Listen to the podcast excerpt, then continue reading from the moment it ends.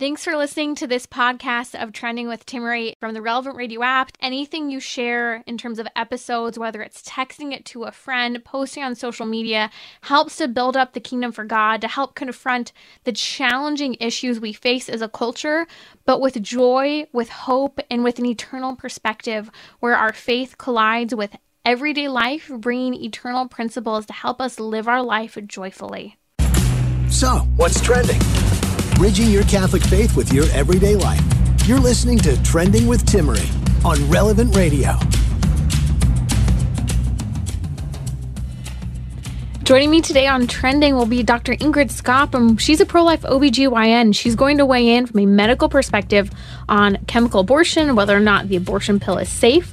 We'll talk about debate surrounding maternal mortality and, and abortion statistics and the impact of abortion on a woman's mental health. Stay with me. We'll talk to her in just a moment. Coming up today on Trending, we're also going to unpack Lance Bass. You may remember him from the boy band era of the late 90s and early O's.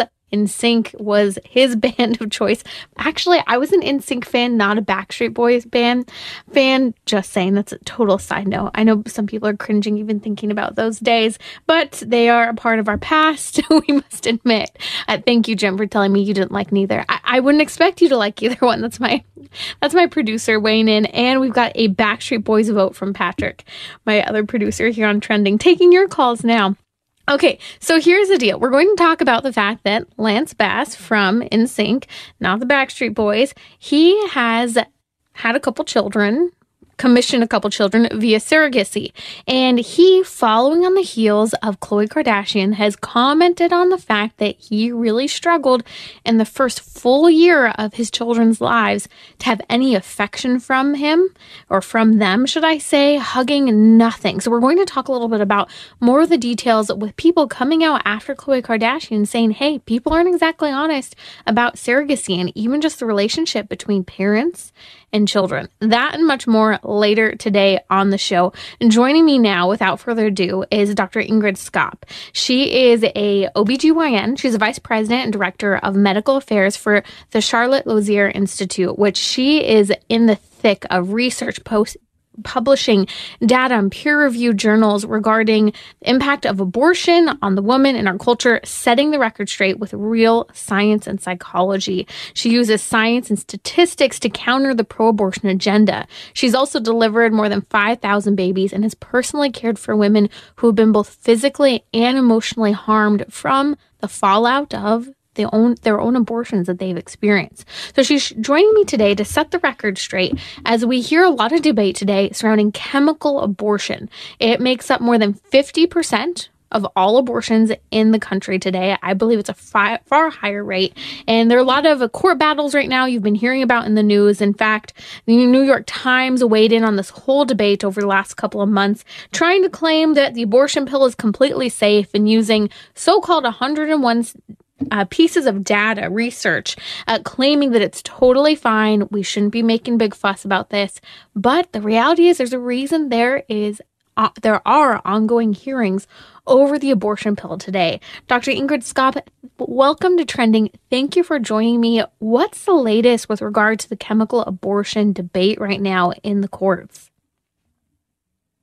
Thank you, Timmerie, for this opportunity to talk about it. I think there's just a lot of things that the American people do not understand. Um, chemical, I've discovered that some people don't even know exactly what a chemical abortion is. It's not the same as emergency contraception or Plan B, which is an action that tries to prevent fertilization after unprotected intercourse has occurred. A chemical abortion happens when a pregnancy is known to exist and it has the intent of ending that unborn human's life. It's two medications. Mifepristone has been fairly tightly regulated by the FDA. It's a hormone blocker, so it blocks progesterone, kills the embryo or the fetus, and it's followed in about 24 hours by misoprostol that essentially induces labor to express the tissue. Um, we see that the abortion industry is really promoting this to women. They tell them it's safer than Tylenol, which of course is not true. Mm. We can talk about the data deficiencies. There are many. Um, but um, it's it's a very horrible process for women. Um, uh, women on average will b- bleed more than two weeks. Um, 40% will describe the pain as severe. And sadly, many of these women will actually see their child's body in the toilet, um, which I mean, I just can't imagine the emotional trauma of that. But you know what we see is that it's being promoted um, because there are many advantages for the abortion industry. It's uh, much less expensive than hiring a surgeon. And in fact, yes. they have trouble finding doctors right. willing to end unborn life. So they have trouble recruiting surgeons. And we also see in the wake of the Dobbs decision um, last summer that this is a way that they're working to circumnavigate state laws. I'm in yes. Texas. We have very great laws protecting unborn life. But, you know, I am still caring for women who have had complications from chemical abortions. They're mm-hmm. coming into the state illegally. Um, um, and um, regarding the um, lawsuit that you mentioned, um, basically, this is an opportunity to hold the FDA accountable to its mission, which is to protect American people from dangerous drugs. We see that the entire process has been politicized. Um, in 2000, when they approved this regimen, they did so by categorizing pregnancy as a life threatening illness using a special category. Well, of course, it's not. Surgical abortions were widely available. Um, they were, in order to use the category they used, there should have been no other alternative treatment. And we discovered that uh, the complications from chemical abortions are four times as frequently surgical abortions. So even though women think it's somehow safer, it's actually much more dangerous they point at studies by the abortion industry, um, but the abortion industry tells us about the complications they know about. But in the meantime, since they're telling women it's safer than Tylenol when women have a complication, many times they don't go back to that doctor. As you might mm-hmm. imagine, they know right. they've been misled. Um, so when you look at high quality data, it looks like about one out of 20 women shows up to an emergency room with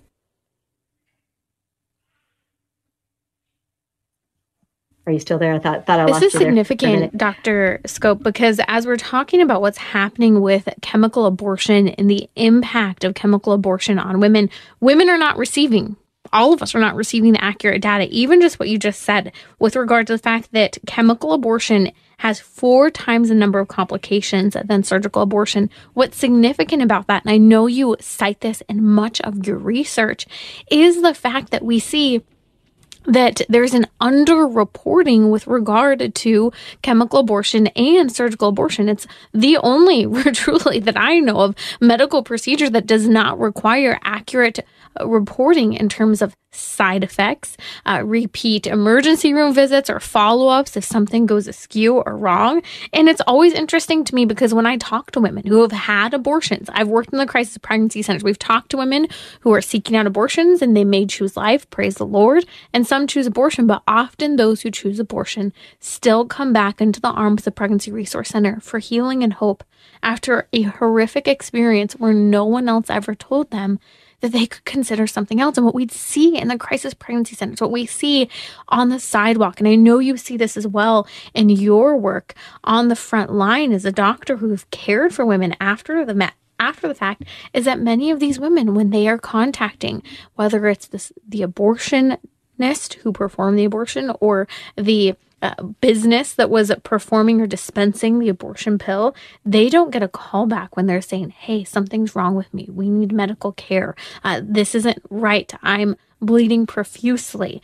And when these situations, the emergent situations after an abortion are taken to a emergency room or hospital, they don't record the data properly. And so you are on the front line really diving into the crisis of what's happening, starting debate debate regarding chemical abortion. And I appreciate you make it so clear that these lawsuits over chemical abortion, mifepristone and misoprostol, specifically the first of the two pills, which kills the baby, uh, that this whole debate in the courts right now is over the FDA needing to be held accountable for a very dangerous drug. It's actually not about abortion. It is about abortion to us, but it's about accountability by the FDA. And the fact that the FDA, since 2000, over 23 years ago now, has been walking through a an unacceptable uh, allowance of having my mifepristone on the market. And with mifepristone on the market, from all the deregulations, and even the fact that they've taken it from you can have mifepristone up until seven weeks, and now it's been 10 weeks and later, and the court's kind of yo yoing those dates back and forth as the court continues to debate this currently. And now we're seeing even what's happening with the deregulation from COVID that you no longer need a physician to oversee this. Even back in 2016, it went from you needing three doctor's visits when taking the chemical abortion process. Now you saw only one. And now, with the attempt to give it over the counter in the pharmacies, the whole thing is an absolute disaster with regard to chemical abortion. Recently, an article came out a few months ago from the New York Times asking, Are abortion pills safe? Now, Dr. Skop, I know you wrote a response piece this week, really reviewing some of the data and the faulty information from the New York Times, who claims they have 101 reviewed studies. Can you walk us through a practical response to those who have seen this and who are saying, Hey, the chemical abortion is completely safe? Yeah, absolutely. So there's a lot to dig into. So I would point your viewers um, to lozierinstitute.org, where this paper is. Um, it's 20 pages, and it's probably got over 100 references. So it's it's a real deep dive. But basically, the New York Times, as you might imagine, they love euphemisms, safe and effective. What does that mean? If one out of 20 women needs to have surgery in an emergency room, that's not safe and that's not effective. But they don't even know how to evaluate studies. Like I mentioned earlier, so many women are lost to follow up in the typical studies that they point at.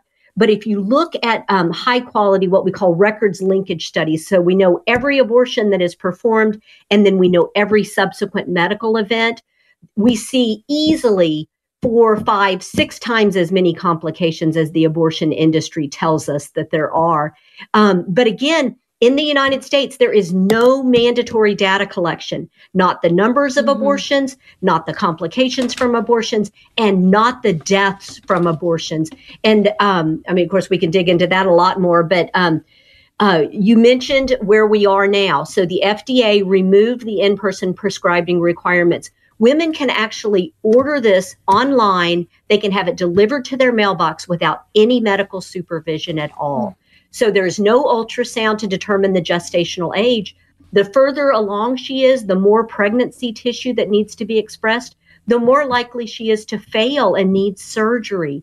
They're not um, doing an ultrasound to rule out a potentially deadly ectopic pregnancy. These are mm-hmm. 2% of the pregnancies in this. They account for a large percentage of maternal deaths because a woman may think, oh, the pain and bleeding I'm having is the abortion working. No, it could be a sign that her life is in danger, mm-hmm. and the mm-hmm. FDA is allowing that. Um, they don't require labs. We don't. We don't have mm-hmm. the opportunity to prevent future pregnancy complications, and unfortunately, we also don't have the ability to know that the person ordering the pills is a woman who wants an abortion. It could be a sex trafficker, an mm. incestuous mm. abuser, a coercive boyfriend. There is no way to verify who is getting these pills and how many women are having unwanted abortions because of the FDA's malfeasance. Not to mention minors as well. Minors whose lives are being impacted by a pro abortion agenda that even parents know have been a part of. I have seen so many people in my peer set who have had abortions forced pressured abortions as minors. And it's a hidden secret that comes out years later and it damages their interpersonal experiences and dating situations and future marriages bonding with children trying to have children. I mean, the fallout is so significant. And the fda isn't being held accountable on this very simple fact that they completely deregulated and passed all safety regulations and research when they approved mifepristone back in 2000 and multiple times since then. Yeah, absolutely. So this lawsuit is an opportunity to provide oversight, and I am optimistic. Um, I think when the data is fully known and fully evaluated by the court, they're going to say, absolutely, this is inappropriate to treat women and girls this way. Dr. Skop, you highlight a key few elements from the New York Times article that claims that the abortion pill is safe. And if you're just joining us, that's Dr. Ingrid Skop. She's testified before Congress before her state legislator as well. She's a pro life OBGYN and she is fighting giving real science, real statistical data against the pro abortion agenda. In your response, just published, and we'll post a link as well on social media. It's fantastic. I was reading it all today. You note the impact of understanding some of the key claims that the New York Times article makes that a lot of people are using as their talking points, such as you mentioned earlier that they claim that Tylenol and Viagra are more dangerous to take than the chemical abortion. Can you just briefly disprove that claim alone?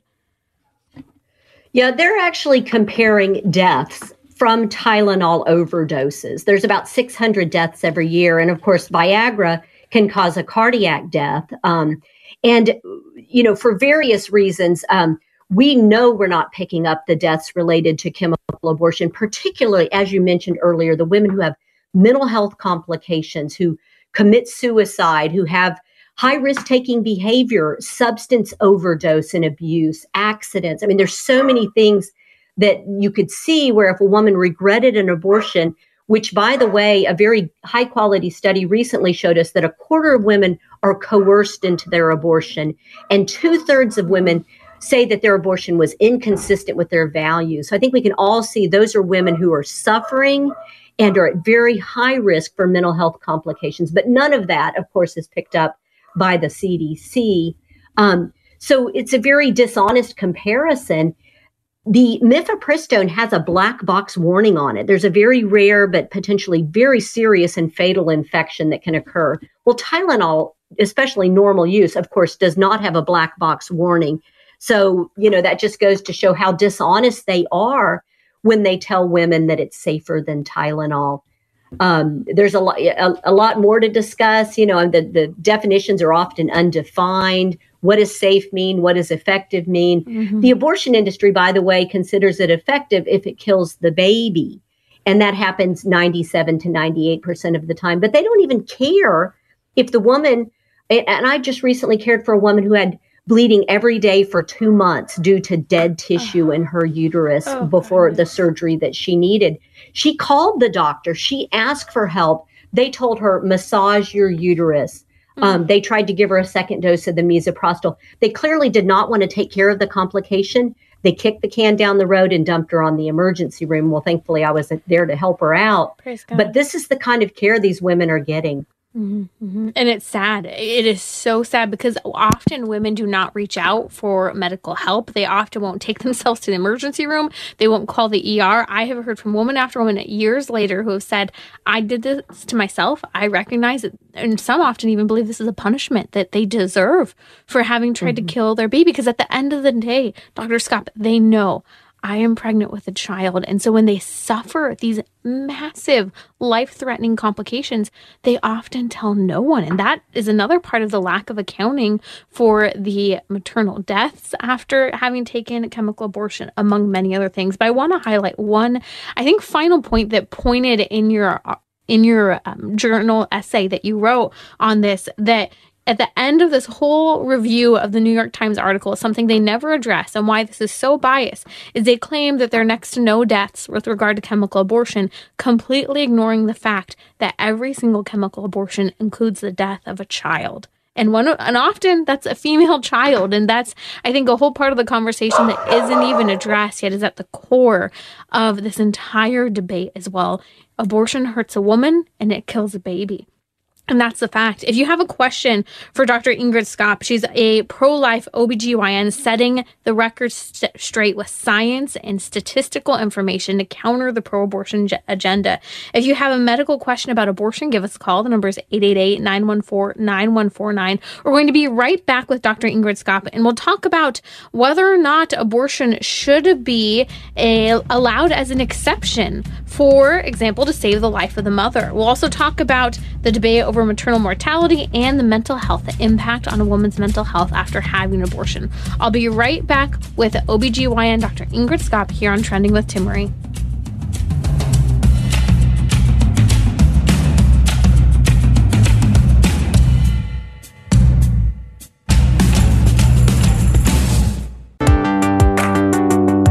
You're listening to Trending with Timmerie, where you can discuss what matters most to you Join the conversation 888 914 9149. Talk about the latest news regarding surrogacy and NSYNC boy band singer from 90s and the early O's, Lance Bass, and his comments about surrogacy. We'll come to that in a little bit, but joining me now is Dr. Ingrid Skop. Dr. Ingrid Skop is a pro life OBGYN. She's the vice president and director of medical affairs for the Charlotte Lozier Institute, and she uses science and statistics to counter the pro abortion agenda. She's delivered over 5,000 babies, but she's also personally cared for the medical as well as emotional fallout when abortion goes awry for most women. And so we're going to talk about a storming deba- debate right now, Dr. Skop, regarding state laws over abortion. We're seeing most states are either very pro life or very pro abortion, but even the majority of pro life states, we've seen exceptions for abortion, including the instances of rape or life of the mother. I'd like to talk a little bit about the life of the mother, especially since you're an OBGYN who has delivered countless children in your medical practice of nearly 30 years now.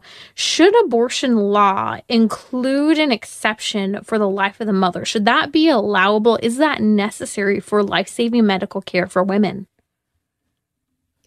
You know, um, every as you mentioned, our our country's about evenly split. About twenty, about half of the states have um, uh, passed laws protecting unborn life. The other half seem to really want to just let it happen in any circumstance at any gestational age, which is, of course, a horrible thought. But every law actually does have an exception allowing an abortion to be performed for the life of the mother. But it's really important to see what's happening. In the wake of the Dobbs decision, the abortion industry has gone into overdrive to frighten people. They know that they really cannot justify and defend the 97% of abortions that are done for economic mm-hmm. and financial reasons.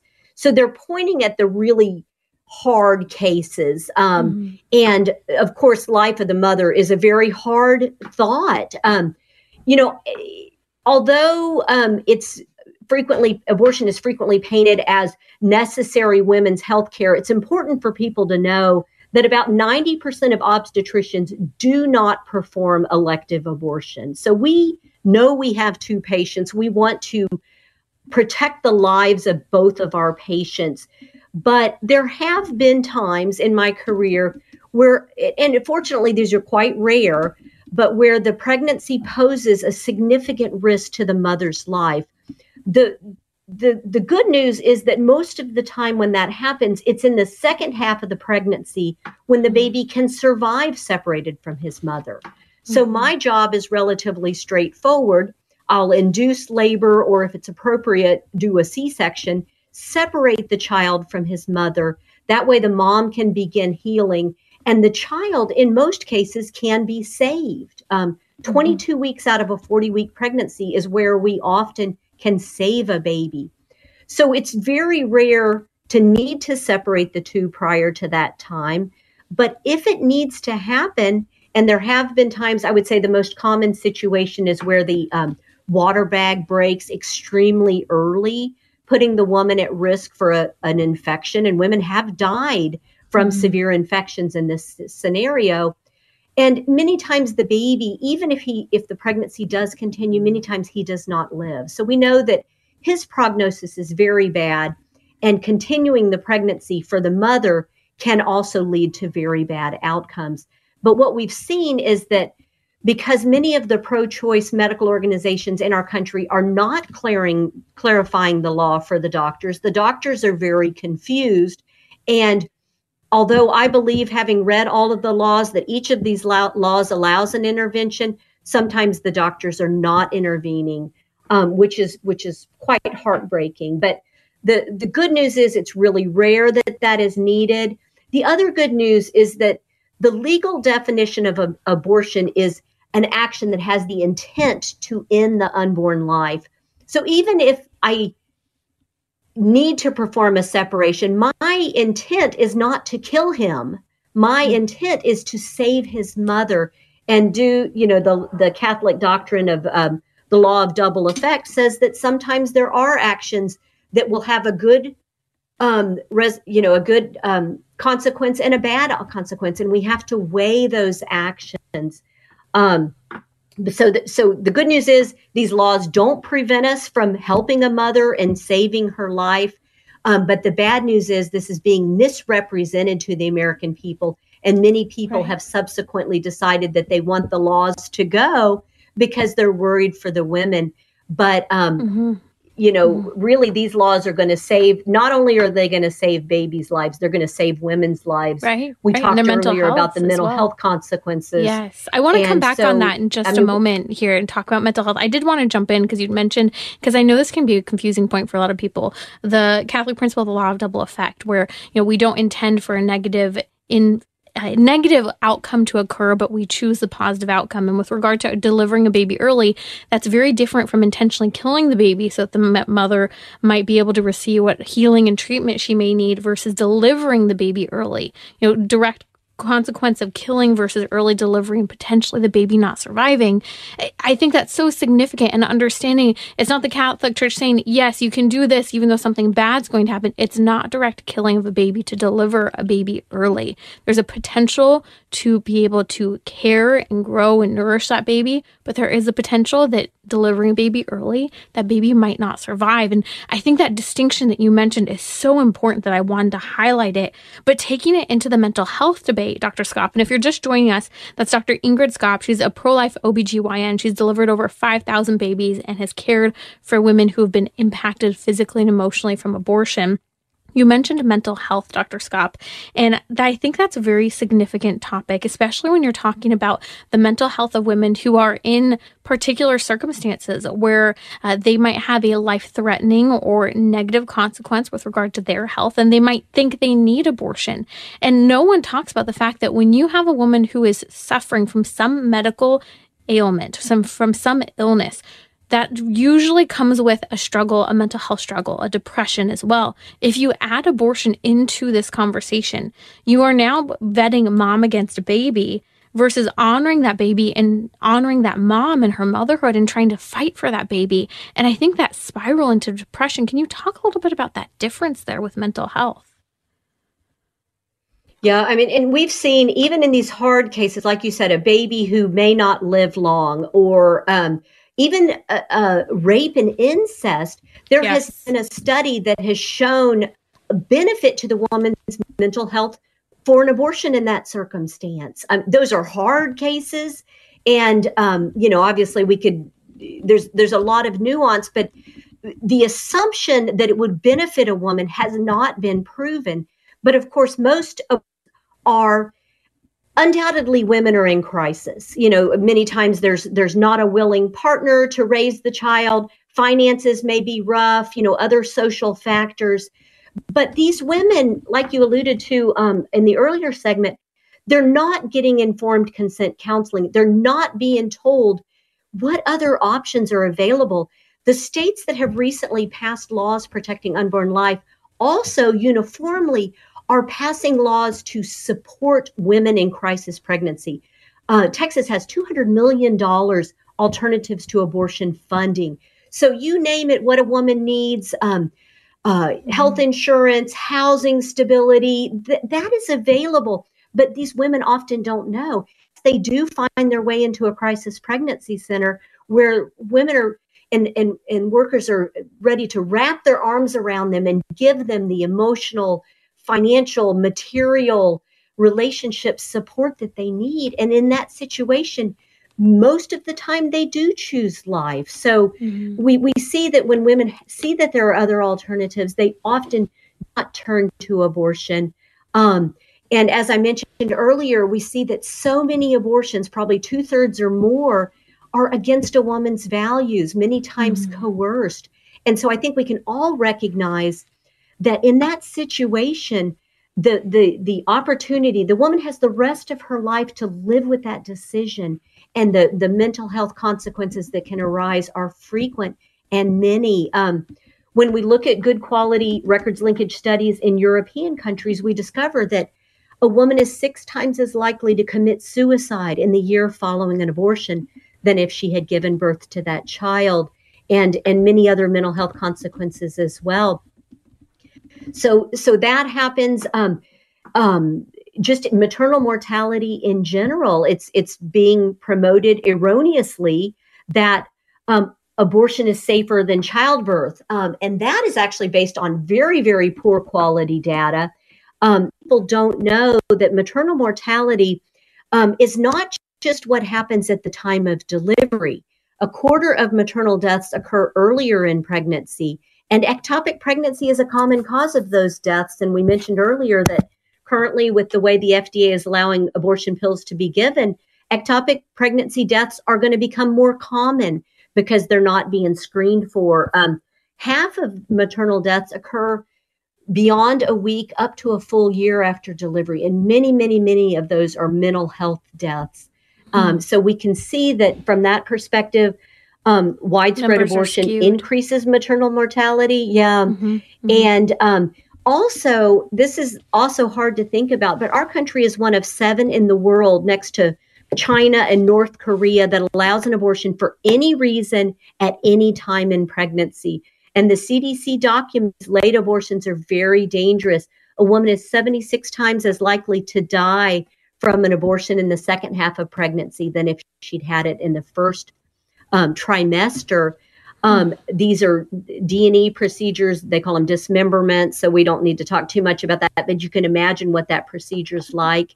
And did you know that some of the doctors doing abortions are not obstetricians? There is a podiatrist, ophthalmologist. Um, many of these doctors, it's a career of last resort to do Right. late abortions. Right. And so we can imagine the quality is is very poor that the CDC and the United States in general does not have the desire to detect those deaths, and um, they don't work very hard to try to find out how women are being hurt and what you just said was so abortions. It was so significant what you just said is that it's really the lowest form of medicine practice today when people find themselves getting into performing abortions. And that's why the chemical abortion uptick of over half of all abortions today is in part because of that. Very few doctors actually want to perform abortions. And we're seeing, I remember in a case here locally in Southern California, the abortionist at the 40 Days for Life program that we were running, he did not have a medical license at the time. At the time, no longer now, you were required to have a medical license as a physician to practice abortion. And no one was cracking down on him. The whistle had been blown. Data was uh, sent to everybody that needed to know in California. They were not cracking down because they wanted to give access to abortion. He perforated a woman's uterus.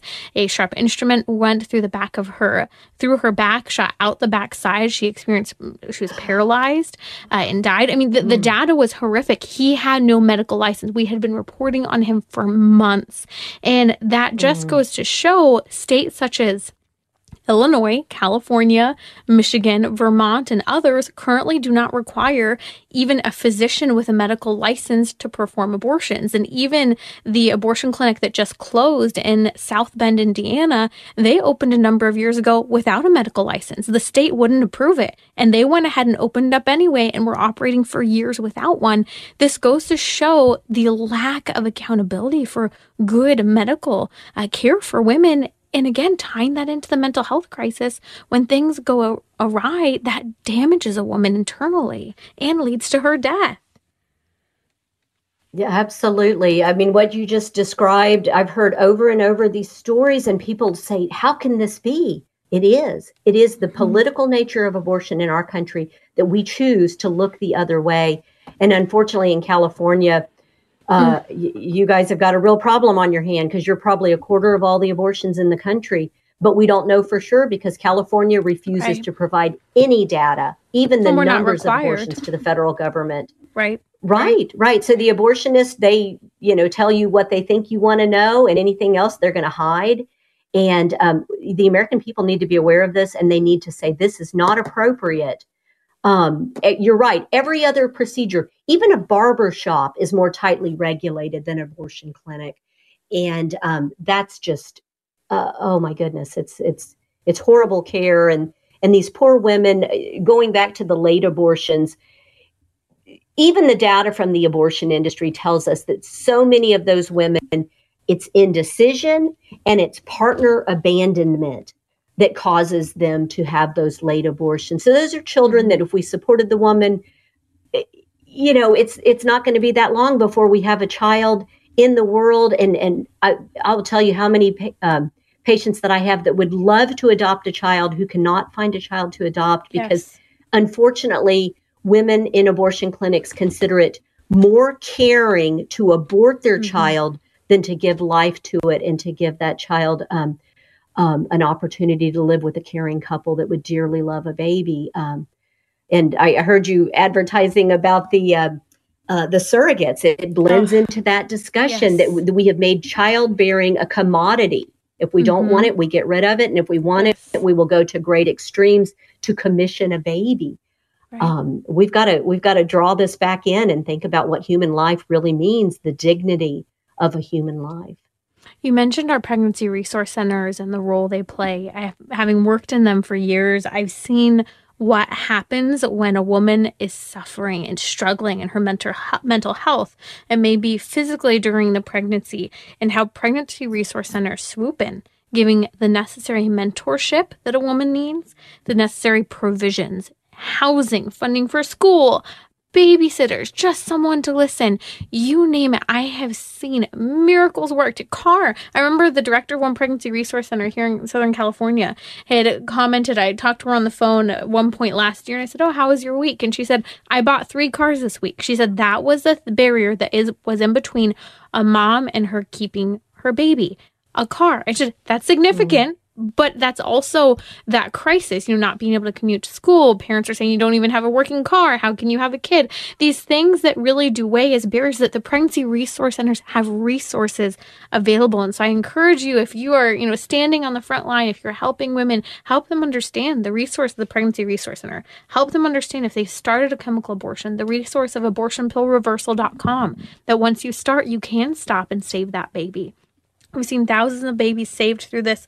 Dr. Skop, thank you for being on the front line as an OBGYN, giving true scientific and statistical information against the claims that lie that a woman will die if she doesn't have access to abortion, that abortion's safer than childbirth. You really dispel a lot of these arguments that the, as you mentioned earlier, that the pro abortion movement is saying we don't want to explain away why 97% of all abortions are for whatever reason whatsoever whatsoever, having nothing to do with health, rape, incest, etc. And so you just help to dispel the toughest questions there are today that people are having on abortion. If people want to follow your work, where can they find you? Thank you. Um, so, uh, Lozier, L O Z I E R, institute.org um, is our website, Science and Statistics for Life. Everything you're going to find there is so well referenced, and we touch on every topic. So, with um, the American public need to educate themselves and they need to educate their friends so that we can really discuss what's actually happening to American women. And there at the Lozier Institute, you have really sound research and data. So if you're trying to have a debate with someone, they say, I don't see these statistics. The New York Times said X. Well, here, we can tell the truth. And this is what your work does. We'll post a link on social media to the Lozier Institute, as well as to some of your articles that we referenced today on the show. I'll be right back to discuss surrogacy and its impact. What happens when parents say, hey, this isn't what I thought it was going to be? I'm struggling to bond with my children who I commissioned to be born via surrogate. We'll be right back here on Trending.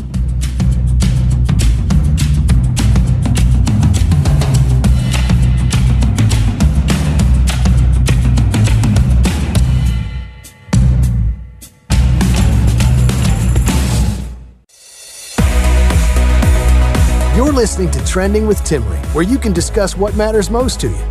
Join the conversation 888 914 9149. Couple weeks ago, I shared with you Khloe Kardashian because I know we all watch the Kardashians. I don't. I don't think I've seen a single episode. I'm very, very glad of that fact. Well, she shared, though, on the kickoff episode for this season just a couple weeks ago that the whole surrogacy journey, her latest baby, with her baby daddy wasn't all that she hoped it would be. In the respect that she struggled, really struggled to bond with the baby, and it all seemed very transactional, and how wrong it seemed to remove the baby from the woman who carried the baby all that time. So here's the deal she said there's a lot of dishonesty, and she wishes people were more candid about the serious surrogacy debate. And even Kim Kardashian, that episode, weighed in and said, yeah, you know, there is a difference. or something different because she carried her first two children her own body. I can't believe I'm even saying this.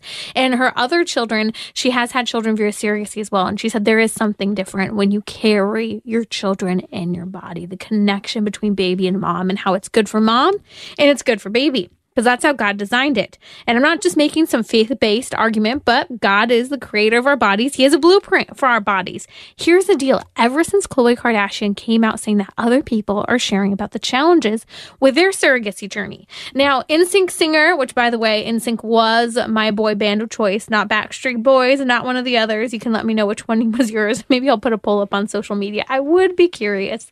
Anyways, NSYNC singer Lance Bass struggled to, he shared, to connect with his twins who were born via surrogacy. Now, this is the whole debate over surrogacy. Here's a bottom line I'm going to call it for what it is. But before I do that, let me say this every single child who is born or conceived in this world, we celebrate, honor, love, and respect that baby's life regardless of how that child was conceived via third party reproductive technology, such as surrogacy with the IVF process, even when a baby's born via the process of rape. That's why we honor it, because there's a life there. It doesn't matter how that baby was conceived, that is a human life, and that is what we fight for.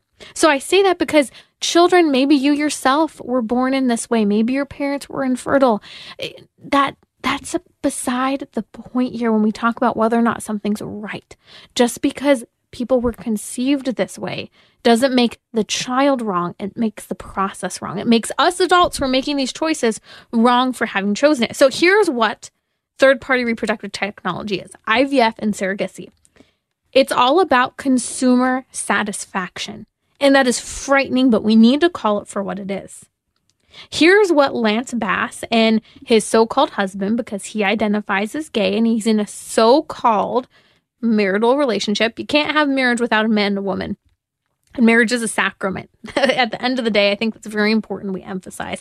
we need God's grace in order to walk through the journey of marriage because it is challenging. So, Lance Bass and his so called husband uh, actually went through a three year journey to try and conceive a baby via in vitro fertilization and with a surrogate.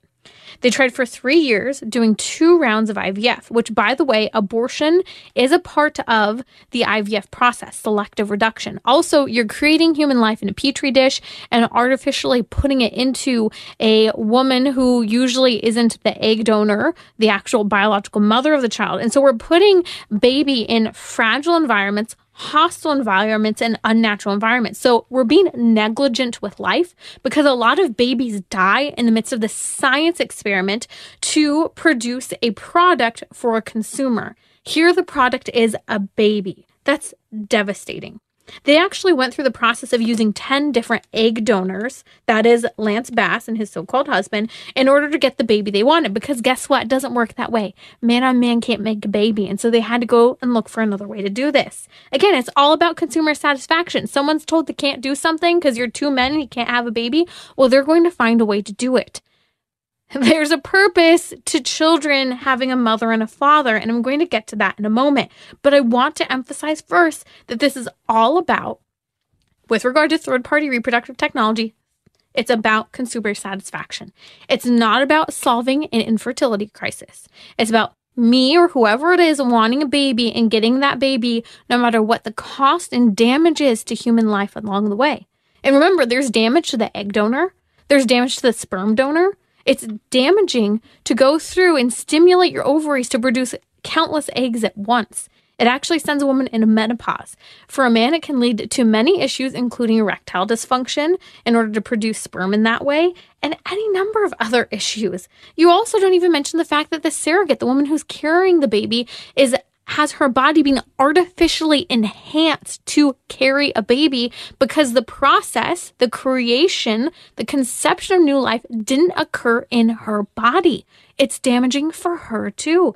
And in fact, this is why there are a lot of legal battles today over the surrogate because often the person who's commissioned that baby doesn't want to care for medical bills with regard to the surrogate. This is why they're using via sex trafficking and the trafficking trade women from overseas to carry children. It's frightening. the United States has next to no regulation over IVF and surrogacy today. So, okay, back to the main topic. I did have to touch on those things because they are key.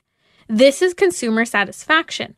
You have a donor, you have a surrogate, you have male sperm, female sperm, and ideally an output of a baby. Abortion occurs along the way when multiple babies survive in the womb, and they use abortion to selectively reduce so that not so many babies come out. Also, again, there's the negligence putting babies in hostile and unnatural environments so babies die in the process. That's like me taking my toddler and saying, you know what, why don't you walk on the edge of the water with a 20 foot drop right there into the ocean? Go ahead, go walk there. The baby's not supposed to be there. That's not a child's environment, a safe environment. That's basically what we're doing in the whole surrogacy IVF process. We're being negligible with human life that already exists even though it's in the earliest stages of life, for some reason we think that's okay because we can't see little arms, feet, and legs as defined as, let's say, with an eight month gestating baby or a five year old child. Again, it's big people picking on little people, whether it's abortion, surrogacy, or IVF, and that's wrong. That is absolutely wrong. But what happened with Lance Bass and his so called husband? when they decided they want a baby, even though they can't have it because they're two men, well, they went through take 10 egg donors, so damaging 10 women through the process of egg donation. And let me tell you, women are donating their eggs because they need money. Then they went through two rounds of IVF, which means countless, li- countless lives were lost in the process over the course of three years. And let me just say, countless lives. Now you also have, again, this whole customer satisfaction because Lance Bass is saying, hey, it wasn't all that it was supposed to be. It was not what I expected. You have to listen to some of the things he said in an interview about his children. It is so sad that he even is saying the struggle that has occurred for him and his children because I think these are things that no one is willing to talk about and address the truth of the matter with regard to children today. So, this is what he said NSYNC singer with regard to his surrogacy journey. He said, The first year, that is of the twins' life, they wouldn't give me any love. He said they never hugged, they never wanted to snuggle, and I was so upset about it. So, these kids would not hug him, snuggle him, and they're one year olds. Does anything sound wrong here? For the first full year of these children's lives, nothing. It was a real struggle for him to bond with them. But he did say that he would be upset because they would do all of that with his mom. He said, My mom would come over and boom, they'd snuggle with her. What Lance Bass is sharing is two things consumer dissatisfaction with the surrogacy process that he didn't get the lovey, snuggly little newborn and one year old babies that he wanted. Huh. He's got probably a two two year old terrorist because that's what two year olds do. They terrorize. And so do three year olds. That has to be really hard for him as well as a parent to not get all the gifts that bond you with your children because you bond with your children. You're meant to bond with your children. These children not only were given into the arms of a stranger immediately at birth, but they were lacking the loving presence of a mother mothers who produce milk to care for their babies. And I know not all moms can uh, can be present to raise their children. This is why we have things such as adoption when a mom can't be there for some reason, something's going on. But I mean, the body produces milk, the oxytocin, the reciprocity between the mother and the baby, and the chemicals and hormones and neurotransmitters that are occurring. These are so important. And you strip a baby first of all, away from its biological mother and father, often in the surrogacy process, but then away from the woman who carried that baby for nine months. Think about that. This is so significant. This is sad because Lance Bass is a consumer saying he was dissatisfied. This wasn't what he thought or hoped it would be. But think about it from the perspective of the child. As Khloe Kardashian said a couple weeks ago on the launch of the latest season of whatever the Kardashian show is now, she said that it all seemed transactional and she wishes people were more honest about surrogacy. And so here comes NSYNC boy band singer Lance Bass saying, Yeah, I didn't get get this. In the first year, they would not give me any love. He said they never hugged. He said they never wanted to snuggle. He continued to go on and say this that the children's mother, he refers to the children's biological mother as the donor, and he refers to the donor, the egg donor, and the gestational carrier, the surrogate, as angel moms. And he says, well, we do still have a relationship with them. He said it's crazy because the baby actually does, the babies actually do look like the donor. Yeah. And that baby has the imprint of the parents whose image and likeness they were created in, just as we were created in God's image and likeness. And those babies have a natural born right to their mother and father. And this is so sad that we're allowing babies' bonds to be, tr- these babies to be traumatized by being removed from their parents, their relationships to be damaged, their development to be damaged, for it to be so confusing that this child's whole world and identity for nine months being carried in that woman's womb, even though she's being called a surrogate, that this baby is being so far removed from the reality of the gift of what motherhood is and what that child should have a right to. The voice, the heartbeat, the taste, the touch, the smell, all the senses that a baby gets to experience with his or her mother. Lance Bass is indicating clearly his babies were missing that and they were rejecting the male contact that they were being offered. This is Timmerie from Trending with Timmerie. Did you know that Christianity is on the decline and in part it's due because of the lack of fathers present in the home?